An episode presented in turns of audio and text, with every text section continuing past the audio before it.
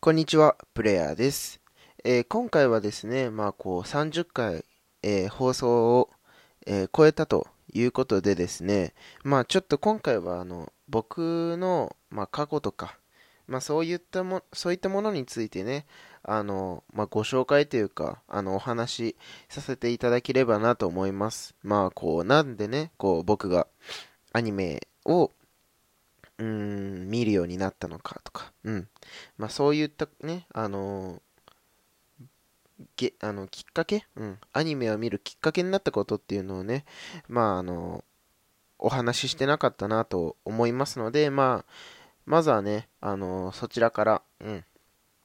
あの、お話ししようかなと、えー、思います。はい。で、僕はですね、えっと、ほあの、ちゃんとね、こう、いろんなアニメを見始めるようになったのって、確かね、中学1年生、うん、だったと思います。で、中学1年生の頃、あの、僕ね、あの、こう、まあ、いじめを受けてまして、うん。まあ、それが原因で、こう、学校に行ける時っていうのが、まあ、1年間の半分ぐらいだったんですね。うん。で、まあ、他半分は、まあ、家で、ね、こう、ね、ずっと寝てたりとかしてて、まあこう、ずっと暇だなっていう時に、こう、ずっとね、アニメを見てました。そのその時に、こう、初めてね、こう、アニメを見始めたわけですね。うん。で、まあ今も割とね、友達は少ない方なんですけれど、まあその当時はもう本当に、うん、あのー、めちゃめちゃ仲いい親友と呼べるようなね、こう、友達っていうのもね、こう、そんなにたくさんはいなくて、うん。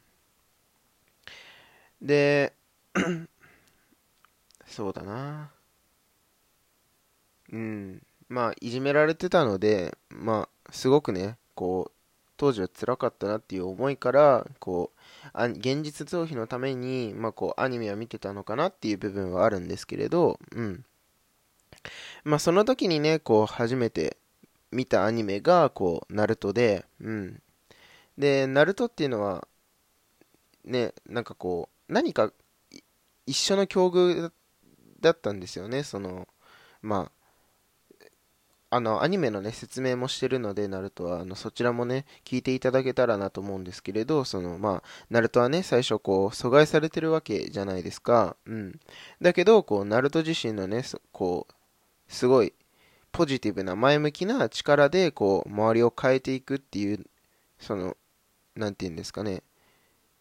うんナルト自身のこう行動一つでこう周りをどんどんどんどん変えていくその様子がなんか僕にとってはこうすごく羨ましいというかうん。なんかこう憧れの存在だったのかもしれないですね、うん、当時の僕にとっては。こうそななんかねなんかこうナルトはこうすごく僕の心にピタッとはまったというか、うん。まあだから本当にこう、ナルトを見て元気をもらったと言っても過言ではないですし、うん。まあこう、ナルトがね、なければ多分もっと学校は行けてた、行けてなかったかなとも思いますし、だそういう意味で本当にこう、ナルトはね、本当にあの、僕の人生をね、変えてくれたって言っても過言ではないぐらいの作品なわけなんですね。はい。うん、だからまあ、その時のね、境遇があってね、こう、人とお話しするのとか、うん、あとはまあ、集団でね、こう、みんなでワイワイするっていうのが、今でもちょっと苦手で、うん、で、やっぱりこう、ね、大学とか、そういうところではやっぱりこう、たくさんの人がいっぺんにいろんな授業を受けるわけじゃないですか。まあそういう中でこう友達を作るっていうのも僕としてはやっぱりすごく大変で、うん。日々こうどうしていったらいいかなっていうのはずっと考えながらやってますね。うん。まあ皆さんはね、こうどういったね、そうコンプレックスとか、まあ嫌なトラウマうん、みたいなものもね、やっぱりこう、誰にでもあるとは思うんですけれど、まあそういうものがね、そういうものをこう、どうやって克服したかとか、うん、うん、どうやってこう、なんて言うんですかね、あの、苦手なこととか、嫌なことと向き合っていったのかっていうこともね、こう、僕は知りたいなと思うので、まあ、ぜひね、あの、コメントだったりにね、あの、書いていただけると嬉しいんですけれど、うん。やっぱりね、こう、まあ、中学生っていうこともあってね、もしかしたらこう、いじめてた子たちは、その、ま、わからないみたいなところもあるんだでしょうけど、うん。でもやっぱりこう、いじめられてる方って、やっぱりずっと覚えてるものなので、うん、未だにこう何されたとか、どんなこと言われたとか、未だにこうちょっとね、思う、覚えてるわけなんですね。うん。だからやっぱりこう、そういう意味でこう、なんて言うんですかね、嫌なシーンっていうのはこう、すごく頭の中に残るので、うん、だから、そうですね。まあ、いじる、いじられるとみたいなね、問題もありますけど、その、僕はそれを超えていたなっていうふうには僕は思ってるので、うん。まあ、そうだな。な、まあ、この話うまくまとまんないんですけれど、うん、まあ、本当にね、あの、いじめられてる人とか、うん、学校が行きたくないなっていう思ってる人はね、やっぱり行かなくていいと思います、学校は。うん。今の時代別にね、学力がね、いいからといって、まあ、いい会社に就職できるわけでもないですし、まあ、終身雇用があるわけでもないですし、うん。まあ今コロナみたいなね、影響なので、もちろん学歴関係なく、クビになる人はクビになりますし、うん。だから、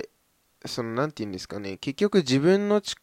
力とか自分のしたいこと一つでこう行動できるかどうかっていうのが多分全てだと思うんですね。うん。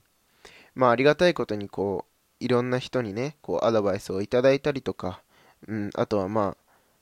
いろいろリップだったりとかコメントで絡んでくださる皆さんがいることで、まあ僕はこうやってあのヒマラヤをね、今コツコツと積み上げていけているので、うん。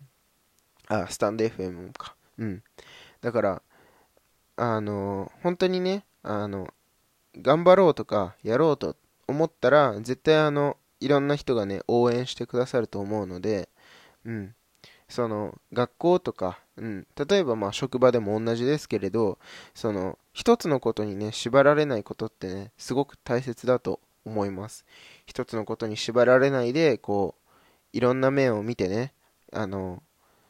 で、まあそこに飛び込んでいけるかどうかはまあ本人次第ですけれど、うん。その、いろんなところを見て、うん、行くっていうのは、本当にこう、すごく大切なことだだなと、うん、今でもそう思っているので、まあ僕はこうやってね、あの、まあ、どこまで続くかわからないですけれど、あの、ラジオ配信っていうのをね、あの、これからも続けていこうと思いますので、まあ、あの、ぜひ、あの、ね、あの、聞いていただけると、あの、僕自身も嬉しいです。はい。まあ、ということでね、まあ、こんな感じで今日の配信は、えー、終わろうかなと、えー、思います。はい。えー、まあ、またね、次回のラジオから、あの、ちゃんとしたね、配信していきますので、えよろしくお願いします。